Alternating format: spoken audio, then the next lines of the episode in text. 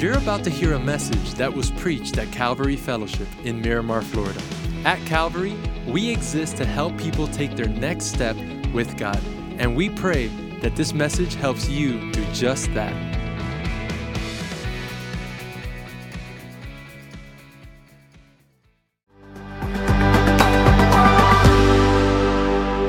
How's everybody doing?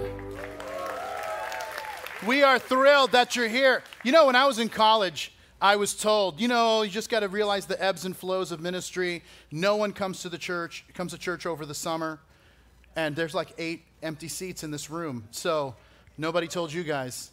So it's pretty awesome. Yeah. Um, it's very exciting. Anyway, what we experience here, can I just say this real quick? You know what we experience here at Calvary is not happening everywhere. And uh, we see people coming to know Jesus every week, people making big steps, uh, spiritual steps every week. It doesn't happen um, everywhere. And so I just, I never want to take it for granted or just assume. I'm so grateful for all that God is doing. I'm grateful for you guys being here and just caring and like, I want to grow, I want to learn God's word. Um, so anyway, thank you, honestly. Uh, you guys make, you guys make pastoring here very easy. So anyway, not all that mushy stuff. Uh, hey, how many of you are parents? Can I ask that? These are my people right here. These are my people. Um, we are the people, pray for these people, but we are the people that are trying our best, and sometimes we end up making things worse. And uh, this is why there's that saying that you know every parent o- owes their oldest child an apology, because uh, we were just experimenting on stuff, and then by the last one we didn't really care. But anyway, you know, they're like, yeah, whatever. They raise themselves at this point. Um, but listen, but sometimes we make up make things worse. Dads know exactly what I'm saying, and um, because we, we want to get involved at, in moments, and we just it just ends up not going well. And uh, we were in we were in Texas last week. By the way, didn't Pastor George do a great job? Wow, he did so well. He did so well. And um, so we were we were in Texas last week, um, eating way more Mexican food than should be allowed. But anyway, my my wife was picking. Um, but anyway, we, um, we were laughing at dinner over the story that I'm going to tell you. And so uh, this was happened a few years ago, and my son and my oldest daughter, they had this uh, conflict, and I told my wife that I was going to take care of it. Now, here's the thing you got to understand, if I can sidebar for a second. Um, if I were to rate myself as a parent, um, I would say I'm someone who tries hard, but I'm kind of like, my wife is like Tom Brady. She is the greatest of all time. She is the person in any situation of parenting, she always knows the right thing to do. She's incredible. I'm like the backup to Tom Brady on the Patriots. I'm the guy whose name you don't know and makes league minimum. All right? That's that's that's where I'm at. And so anyway, so um, and, and just and by the way, my kids know it too. The other night, my kids they wanted to eat this snack, and I'm like, uh, and they're like, oh, we need to ask mom. And I'm like, guys, it's fine, go ahead. And they're like, well, we should really ask mom. And I'm like, listen to me. And then I took it personally. And I'm like, I'm your dad, and I have the authority to make this decision. You better eat that snack. And they're like, okay, dad, we understand. Mom told us we should encourage you in situations like this. And so, but we're going to go ahead and run it by her either way. And uh, anyway, I'm like, how dare you? Then give me the snack, I'll eat it. And so, well, anyway, so back to the story my son Xander and uh, myself, we were playing catch with a football inside the house, which apparently is frowned upon in, in the establishment. And so, uh, but after dinner, Xander was like, hey, can we play catch again? And I'm like, well, let's finish cleaning up. And so then I had a couple other things, and, and, I, and I said, listen, uh, while I'm doing that, why don't you play catch with your sister? And Livy was like four at the time. And so he's throwing the ball with Livy, and then he throws the ball too hard, and Livy starts to cry. I come over and I'm like, Care, I got this. Let me take care of this. And, um, and so I thought, you know what? I'm going to have a teaching moment with these kids. And so I said to Livy, and I'm like, Livy, it's okay. I know you probably uh, want to hit him back. Unfortunately, that's what I meant to say. Unfortunately, what came out was, um, Livy, do you want to hit him back? And, um, and I and, and my son, he gives me this look like, Dad, this is not the moment to try out a new parenting technique. And I, once I realized, you know, you know how all these things can happen in a moment of like two or three seconds. And I realized, I'm like, okay, no, that's not. Before I could even say, no, that's not what I meant, Livy goes, boom, and just puts one right in Xander's chest. Xander goes down. And uh, he and I are both shocked And I say, Are you okay? And he's like, Not really. Well, I say, Are you okay? Livy thinks I'm talking to her. And she's like, She starts laughing. She's like, Yeah, I feel so much better now. And, uh, and then I had to have my wife come over and fix it. I'm like, I, I, don't, I don't know what to do now. I think I just made it worse. And so, listen, and the, sometimes we just say the wrong thing. And all of us have had moments where we've wanted to say something impactful, something powerful, something profound, and we ended up messing it up by either saying it the wrong way or we weren't really prepared for the moment when it arose.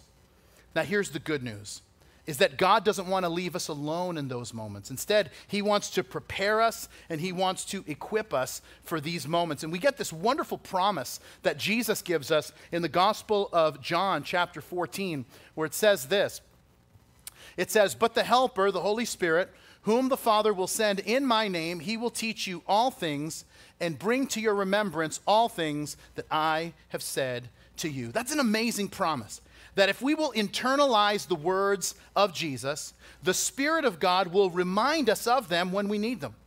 And every single one of us have had those kinds of moments where it's like, I was there and I was kind, man, I was stuck. I didn't know what to say. I didn't know what to do. And yet there's, there's this moment where Jesus is saying us, is saying that we can have the Spirit's power to remind us, to know what the right thing is to say or do. And we're going to experience and see one of those moments uh, in our text today as we work our way in the book of Acts, we're going to see Peter and John having an answer for a good thing that was done. If you remember, when we left, uh, the last time we were together, which was two Sundays ago, there was, that's right.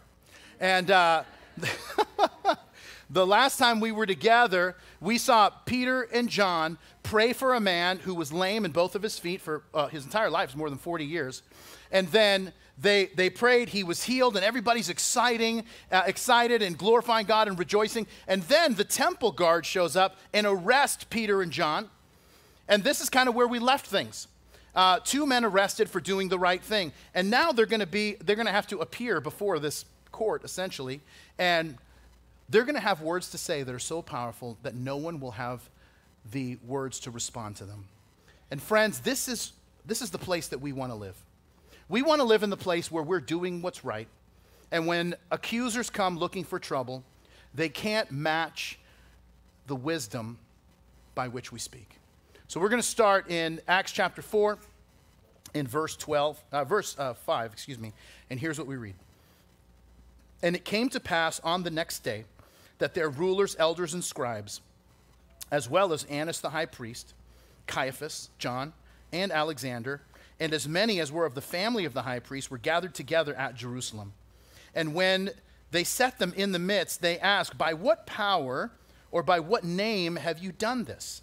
And then Peter, filled with the Holy Spirit, said to them, Rulers of the people and elders of Israel, if we this day are judged for a good deed done to a helpless man, by what means he has been made well, then let it be known to you all and to all the people of Israel that by the name of Jesus Christ of Nazareth, whom you crucified, whom God raised from the dead, by him this man stands here before you whole. This is the stone which was rejected by you builders, which has become the chief cornerstone, nor is there salvation in any other, for there is no other name under heaven given among men by which we must be saved. Now, if you pause there and give me your attention, as we look at these guys experiencing God, how do we how do we experience God? And I want to look at three ways in which they see it happen and we can see it happen in our lives. So if you're a note taker, number one, and that is uh, God wants you to experience Him working. God wants you to experience Him working. So let's set the scene. Uh, because Luke mentions a couple of people, Luke, the writer of Acts, he mentions a couple people that might sound familiar if you were with us a while back when we were doing our series in the Gospel of Matthew.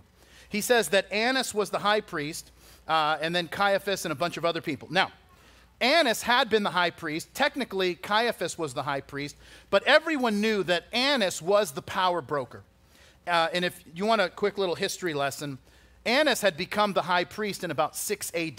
There was a guy named Quirinius who was the governor. He had made Caiaphas the high priest. In about nine years later, in 15 AD, when another governor came, he asked Annas to not be the high priest anymore, even though that's a lifetime appointment uh, for the purpose of bringing in someone new who was easier to manipulate. The new governor wanted someone who's easier to manipulate. So Annas says he steps aside, and the next three people serve as high priest. The fourth one is Caiaphas. And uh, Caiaphas, by the way, is the son in law of Annas. The other three people that served after him were also related uh, to Annas. So Annas is the guy that is literally pulling all the strings here. And so, and by the way, how powerful was this guy? That when Jesus was arrested in the Gospel of John, chapter 18, the first place they took him after his arrest was to Annas's house. In fact, you'll see it in John 18, verse 13. It says, And they led him away to Annas first, for he was the father in law of Caiaphas, who was high priest that year. Now, I mentioned this, this last time, but just as a reminder, uh, Annas and Caiaphas were both what are considered Sadducees. That was a religious sect in Judaism. They were the, there were several religious sects. They were probably the smallest one, but within the Roman Empire, they were, uh, they were connected to Rome, and so they were really power brokers in Israel. And so they had they oversaw the temple that's in Jerusalem. They oversaw all the services and the sacrifices. They oversaw the Jewish Supreme Court, which was called the Sanhedrin, and as I said, controlled the temple and the sacrifices. So uh, the other thing about the Sadducees is that they only believed in the Torah. They didn't believe in the rest of the Old Testament, just the first five books of Moses. And so, because of that, they didn't believe in the prophets. So, they didn't believe in the resurrection. They didn't believe in the Messiah. They didn't believe in the, the, uh, the kingdom of God. They didn't even believe in an afterlife. The, the Sadducees believed that you exist, you serve God, and then it's over. And as we say, that's why they were sad, you see. And so, anyway, as you know, I'm contractually obligated to tell that dumb joke every time I mention Sadducees. But this is why Peter and John were arrested. If you remember, they, this guy gets healed, and then they, Peter starts preaching about Jesus risen from the dead. Now, this just strikes a wrong chord with the Sadducees, and that's why the temple police come and arrest them because they didn't, they didn't believe in that. So now, the next day, that's what we read in verse 5. So they hold them overnight. The next day, they have to appear uh, Peter and John appear before the Sanhedrin, and they're like, By what name are you doing this work? Now, this is not a random question.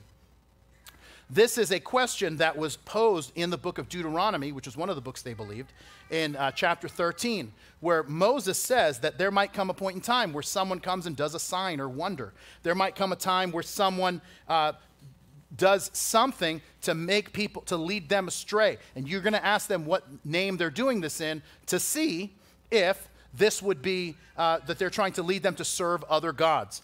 And so they're asking, What name are you doing this in? And they say, We're doing this in the name of Jesus, that Jesus is the Messiah, that this isn't a departure from the God of Israel. This is simply a fulfillment of all that God has said. Now, this part's a little tougher to see, but I, I want I, I think this is so important because part of this story that we see, if we can look at it from 35,000 feet, is about how people can change if they will embrace what God wants them to do in their lives. Because for you and I, life is about choices that we make. And we have to decide whether we're going to keep doing everything that we've been doing and kind of getting the same results we've always gotten, or if we're going to trust God and change. So let me tell you a little something about me. My life is filled with instructions that I don't have time to read. And so most of the time when I'm going to do something, it usually becomes a disaster, building something. Like I'm one of these guys that you give me something from IKEA, I'm so good at it that I have a bunch of leftover parts uh, when I'm done. Like, I don't even need all the parts that they give me. And so that's a problem. So a while back, um, the, in, in, our house, that we have a bathroom that's, that the kid, that's for the kids. And so the, the toilet in the kids' room just would not stop running. And so I had to fix it. And I don't know what got into me. This is so unlike me. But I decided before I even did anything. Now, typically, the first thing I would do it, when, if, if I'm going to fix a toilet is I would irreparably break the toilet. That's kind of how it would work with me. But what I did was instead, I decided to watch a YouTube video on what's happening with my toilet. That may have been what I Googled.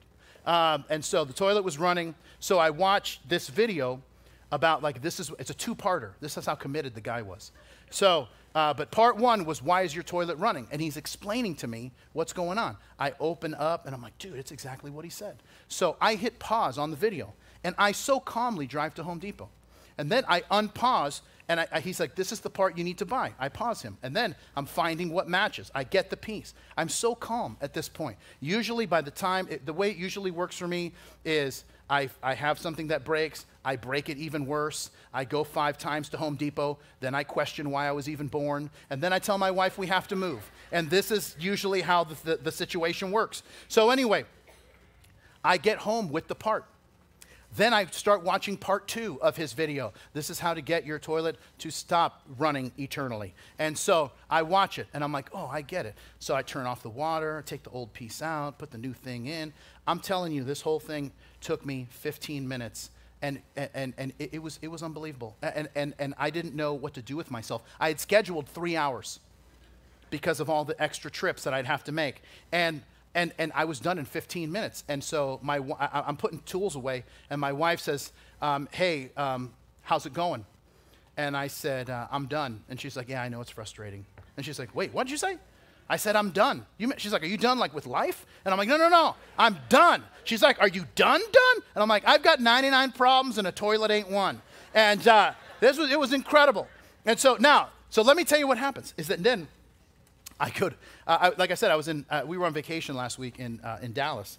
And so I had surprised my, I didn't even realize they, they, were going to be there, but my kid's favorite band was going to be playing 20 minutes away from us uh, the second or third day that we are there. So I bought tickets, surprised them with tickets, and then we went to the show. By the way, an amphitheater, this was an outside show, an amphitheater with 16,000 of my closest friends.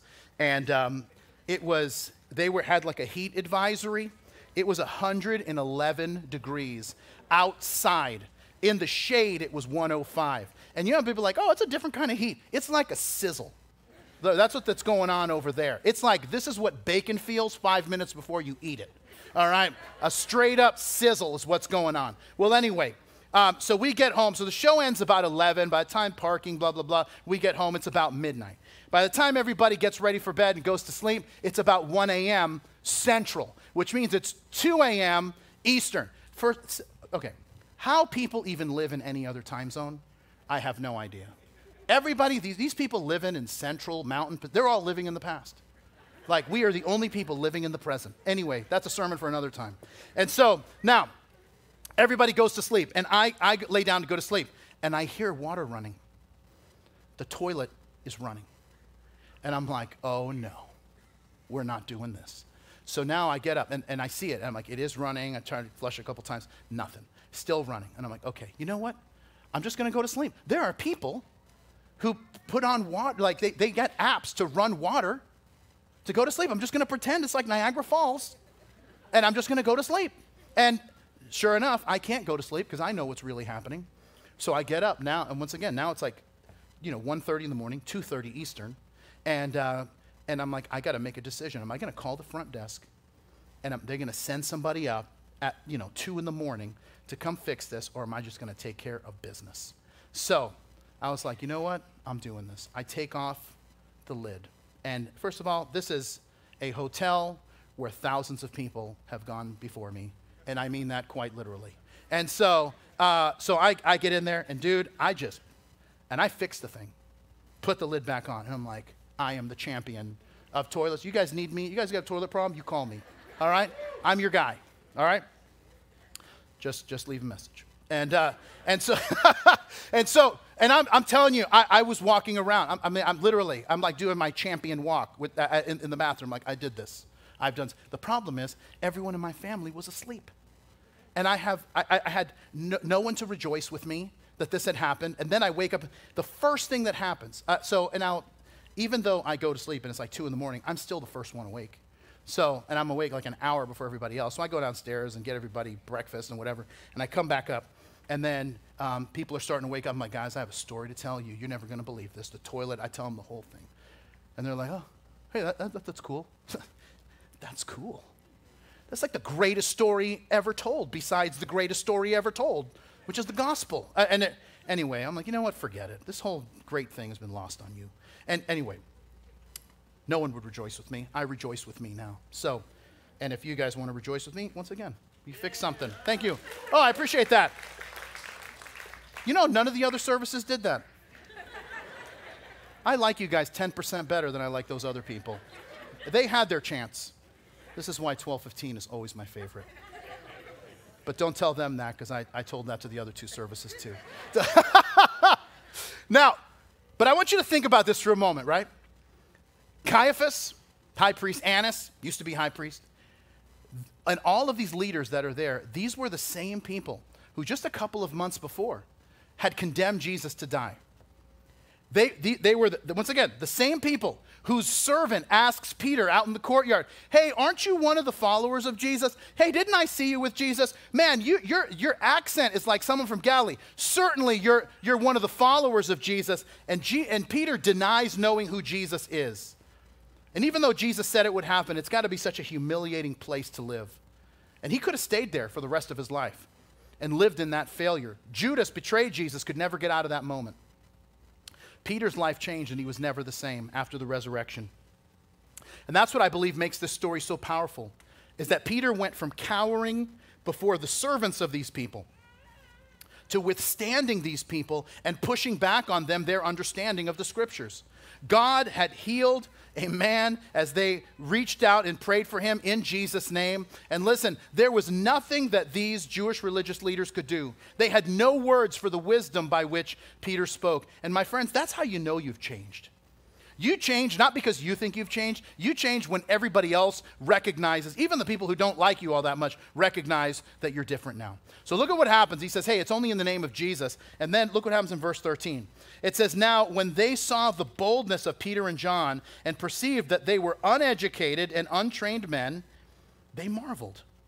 And they realized that they had been with Jesus. And seeing the man who had been healed standing with them, they couldn't say anything against it.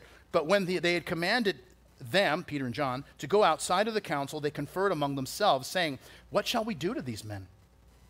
For indeed, that a notable miracle has been done through them is evident to all who dwell in Jerusalem, and we cannot deny it. But so that it spreads no further among them, let us severely threaten them, so that from now on they speak no more in this name. So they called them and commanded them not to speak at all or teach in the name of Jesus. But Peter and John answered and said to them, Whether it is right in the sight of God to listen to you more than to God, you judge. For we cannot but speak the things which we have seen and heard. Now, when they had further threatened them, they let them go, finding no way of punishing them because of the people. And they all glorified God for what had been done, for the man was over 40 years old on whom this miracle of healing had been performed. If you pause there and give me your attentions, as we talk about experiencing God, we're saying that God wants you to experience Him working. But the second thing is, is that God wants you to use your gifts. That's another way that we experience God. The religious leaders are stunned, and they're stunned for two reasons. They're stunned because these two guys, Peter and John, are uneducated and untrained. Now, here's what you have to realize is that according to verse 15, it says that they were asked to step out of the council. The, the council, the Greek word is Sanhedrin. That's the group that is the 71 member group in Israel that is the most outstanding and educated minds in Israel. There was no group smarter, there was no group that knew the Old Testament better. And most people, when they would stand in front of the council, they would crumble in the presence of the council. But Peter and John are bold, articulate, and fearless. And that's why this group is marveling. They're looking at these guys and saying they're uneducated and untrained. And that doesn't mean they were idiots. Uneducated means that they didn't have the formal training in the rabbinic schools like the scribes did. And untrained means that they were basically lay people. They weren't experts or public figures. And, and, and listen, and I, some have used this as a verse, say, getting a, a, biblical education is wrong. I think that's just foolish. Because when we get to chapter 9, the book of Acts is going to shift from focusing more so on Peter to then focusing on the conversion of a guy named Saul of Tarsus. Saul of Tarsus, who later be, uh, is, becomes known as uh, Paul, is probably the most educated person in all of Israel. And so it's certainly not that. And uh, by the way, I don't know if I told you this. I found out last week I got accepted into a PhD program. Um, very excited. Yeah, thank you. I'm very excited about that. And uh, so, just so you know, the PhD is in Bible exposition and interpretation. Very excited about that. My kids were thrilled. They're like, So, when you finish, will you be known as Dr. Franquiz? I said, Yes. And it also means I can perform operations on you if necessary. And they're like, I don't think you're going to be that kind of doctor. And I'm like, Well, how do you know what kind of doctor performs operations? They're like, I don't know, but we're going to check with mom just to make sure. and uh, I'm sure you will. So, now, listen, I'll tell you this. Having just got a graduate degree, it's amazing, and it was a huge blessing that the Lord allowed me to do. But I want to tell you this, and this is important. It, that is not a prerequisite to being used by God. It's not. Um, listen, God, and I'm grateful for this, was, was using me. When we started Calvary, I had my, uh, my undergrad in biblical studies, that, that was it.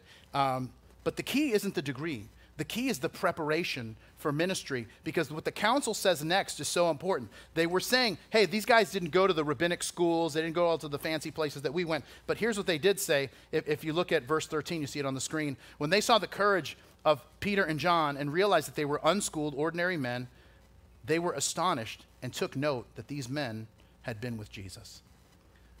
Now, how is it that Peter and John, how could they tell that Peter and John had been with Jesus? because they had characteristics that Jesus had. They acted like him. That they, these guys, they were confident without being arrogant. They were kind without being pushovers. They were wise without being snarky. And they were biblical without being condescending. And this is what happens, listen, as you spend time with Jesus, you start acting and reacting more like him. And it's a wonderful thing. And it's true for any area of life. Listen, you spend time with angry people, you're going to end up angrier in the end. You spend time with generous people, you're going to end up more generous uh, in the end. Now, I'll tell you how it works for me. Is that my daughter Livy is 11, and she likes it when we have a show that her and I just watch. It, this is our show, and we've, we've done that forever. And so we decided, we finished the show that we were watching together, and then uh, we started watching uh, this show called Fixer Upper, which I'm sure you've heard of because I'm the last person in America who has started watching this show. And I didn't understand, and I had heard of it, but I'd never watched it. I didn't stand, understand the obsession. And then I got through four episodes of Fixer Upper, and I'm like, we are tearing this house down, and we are rebuilding. And it's like, and I'm, t- and we were, Livy and I were like, you know what we got to do? Blow out this wall. Do that. I mean, and we are like sketching out that we, you know, I mean, and all this. And my wife is like, you're not doing anything. You know, you're not. What? You, and so we are going in. And listen, we went last week. We were in Texas. We drove an hour and a half to go to Magnolia, which is like I don't know the Vatican of you know uh, modern farmhouse. Um, and why? Because we're under the influence of Chip and Joanna. That's why. And that's what this is. And I'm telling you, and our whole family were so into it. And, and, and listen, here's the point you get to choose who influences you. And if you decide that you're going to make Jesus the person who influences you, he's the greatest influence in your life, and you make it a point to be around other people who have made Jesus the one that's going to be the greatest influence in your life, you are going to see God do amazing things in you and through you and for you. And this is what we see next. This is so incredible what happens in verse 23. This is their response to everything that happens. In verse 23, it says, And being let go, they went into the, to their own companions and reported all that the chief priests and elders had said to them. So when they heard that, they raised their voice to God with one accord and said, Lord, you are God, who made heaven and earth and the sea and all that's in them, who by the mouth of your servant David have said, Why did the nations rage and the people plot vain things? The kings of the earth took their stand, and the rulers were gathered together against the Lord and against his Christ. For truly, against your holy servant Jesus, whom you anointed, both Herod and Pontius Pilate, with the Gentiles and the people of Israel, were gathered together to do whatever your hand and your people determined before to be done. Now, Lord, look on their threats and grant to your servants that with all boldness they may speak your word, and by stretching out your hand to heal and that signs and wonders may be done through the name of your holy servant Jesus. And when they prayed, the place where they were assembled together was shaken, and they were all filled with the Holy Spirit.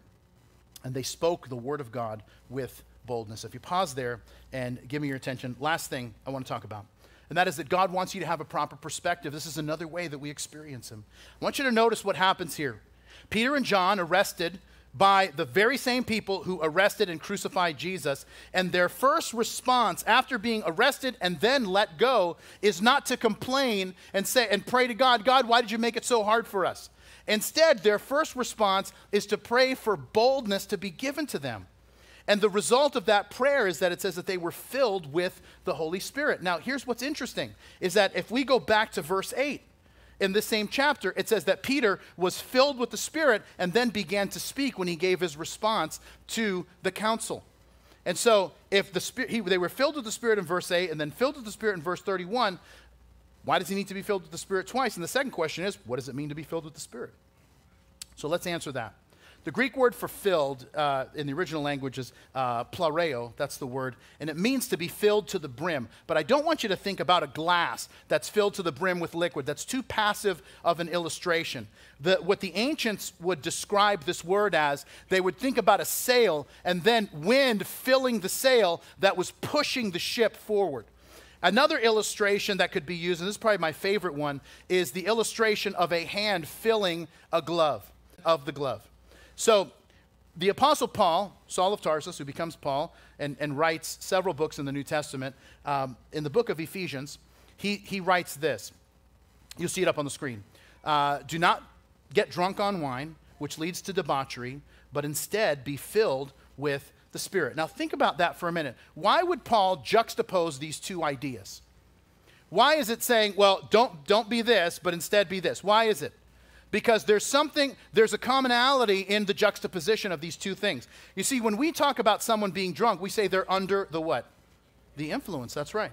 And so, what Paul is getting at, remember the glove idea, that a glove can't do anything alone, but when there's a hand inside it, there's an influence that can cause it to do great things.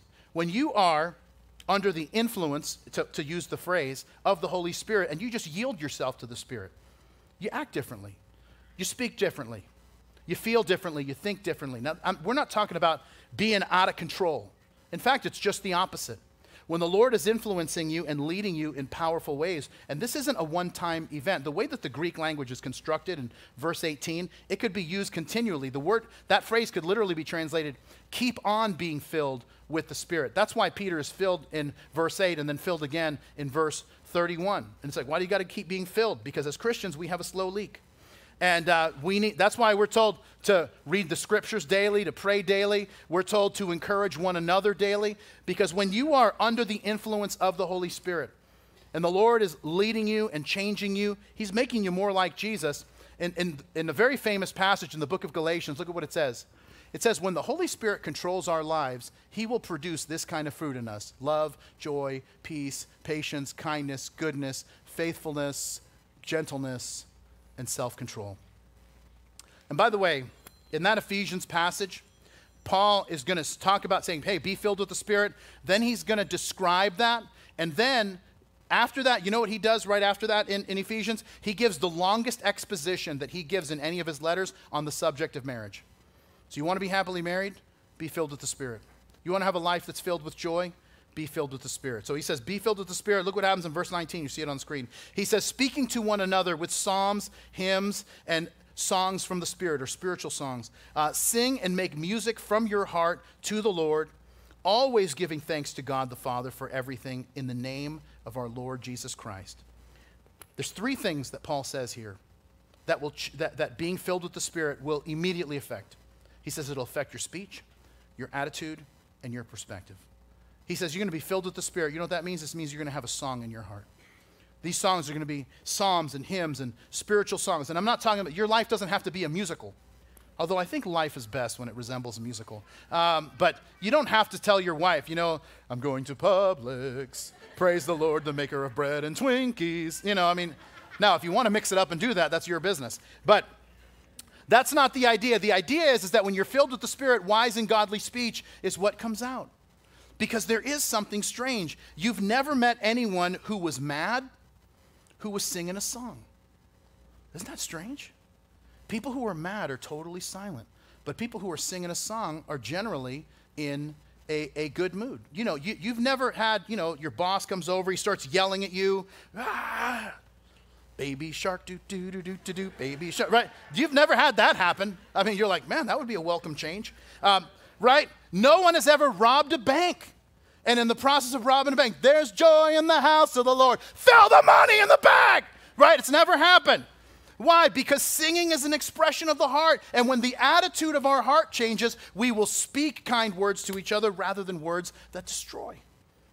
Psalm 43, written by King David. He's going through a difficult time in his life. I'm going to explain it to you in a second. But here's what he says Why am I discouraged?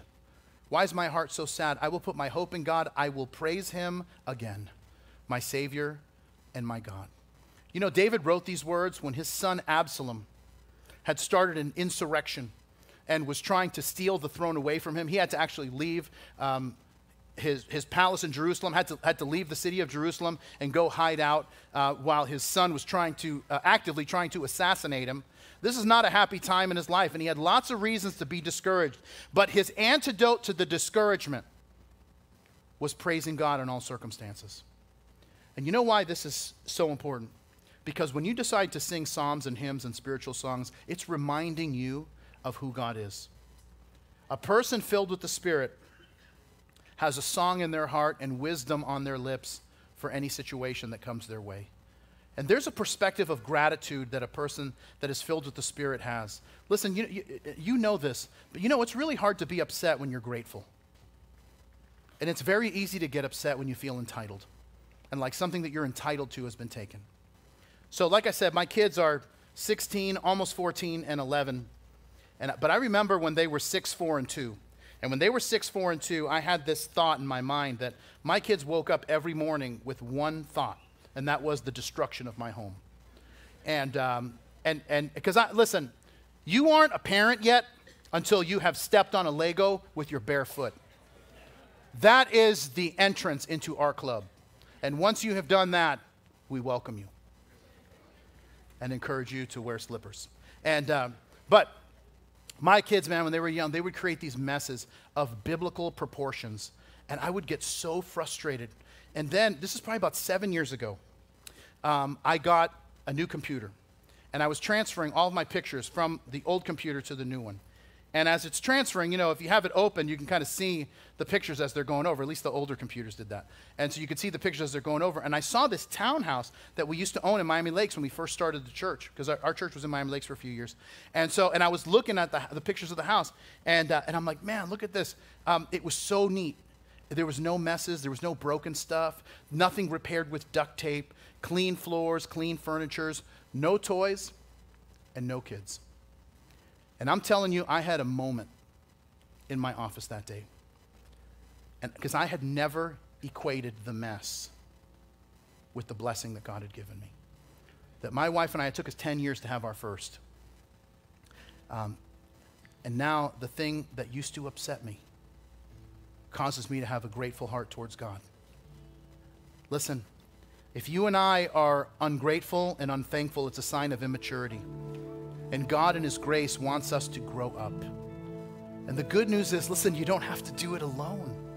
God wants to be with you and He wants to fill you and lead you if you'll yield yourself to Him. And that's the beginning of everything changing. And I don't think there's, there is a better illustration of joy no matter the circumstance than communion. In fact, the writer of Hebrews says this about Jesus. He says this in Hebrews 12. He says, Fixing our eyes on Jesus, the pioneer and perfecter of our faith. For the joy set before him, he endured the cross, scorning its shame, and sat down at the right hand of the throne of God. Now, now think about that. How could Jesus be excited about the cross? he's not excited about the cross, but he's looking forward to what the cross produces. That it produces you and me, all of us experiencing grace and forgiveness, the kingdom of God that's coming. And see, here's what I know is that if our perspective would change and look more like His, we would have a lot more joy in our lives and we would have a much greater song to sing. So, in a moment, Pastor George is going to lead us. And um, the ushers are going to come forward at this time and they're going to hand out the communion elements. And here's what I want to encourage you to do as they hand out the communion elements, you hang on to them, get them ready. We're going to partake of communion together. But maybe this is the moment for us to sing a psalm, a hymn, a spiritual song. Maybe this is the moment for us to uh, shift our perspective somewhat and watch God do in us what we could never think to do for ourselves. So, Pastor George, lead us, please.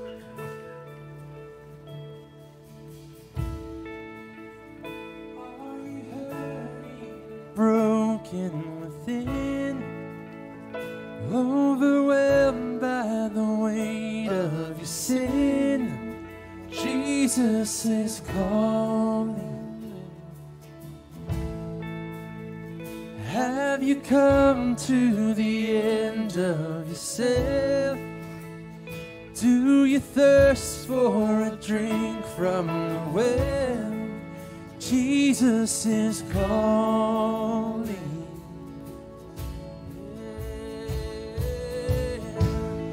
Oh, come to the altar. The Father's arms are open wide.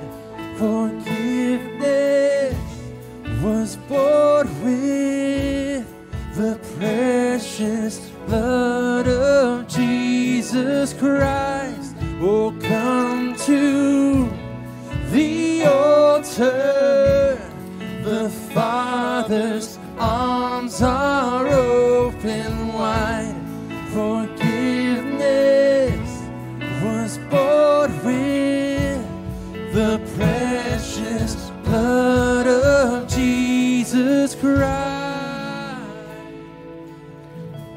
1 Corinthians 11, the Apostle Paul says, For I received from the Lord that which I also delivered to you, that the Lord Jesus, on the same night in which he was betrayed, took bread. And when he had given thanks, he broke it and said, Take, eat, this is my body, which is broken for you. Do this in remembrance of me. Let's partake of the bread together. He goes on and says, In the same manner, he took the cup after supper saying, This cup is the new covenant in my blood. This do as often as you drink it in remembrance of me. Let's partake of the cup together. And Lord, we want to thank you. We want to thank you that you want to do a deep work in us, through us, and for us. You want to transform us from the inside out that we might be a people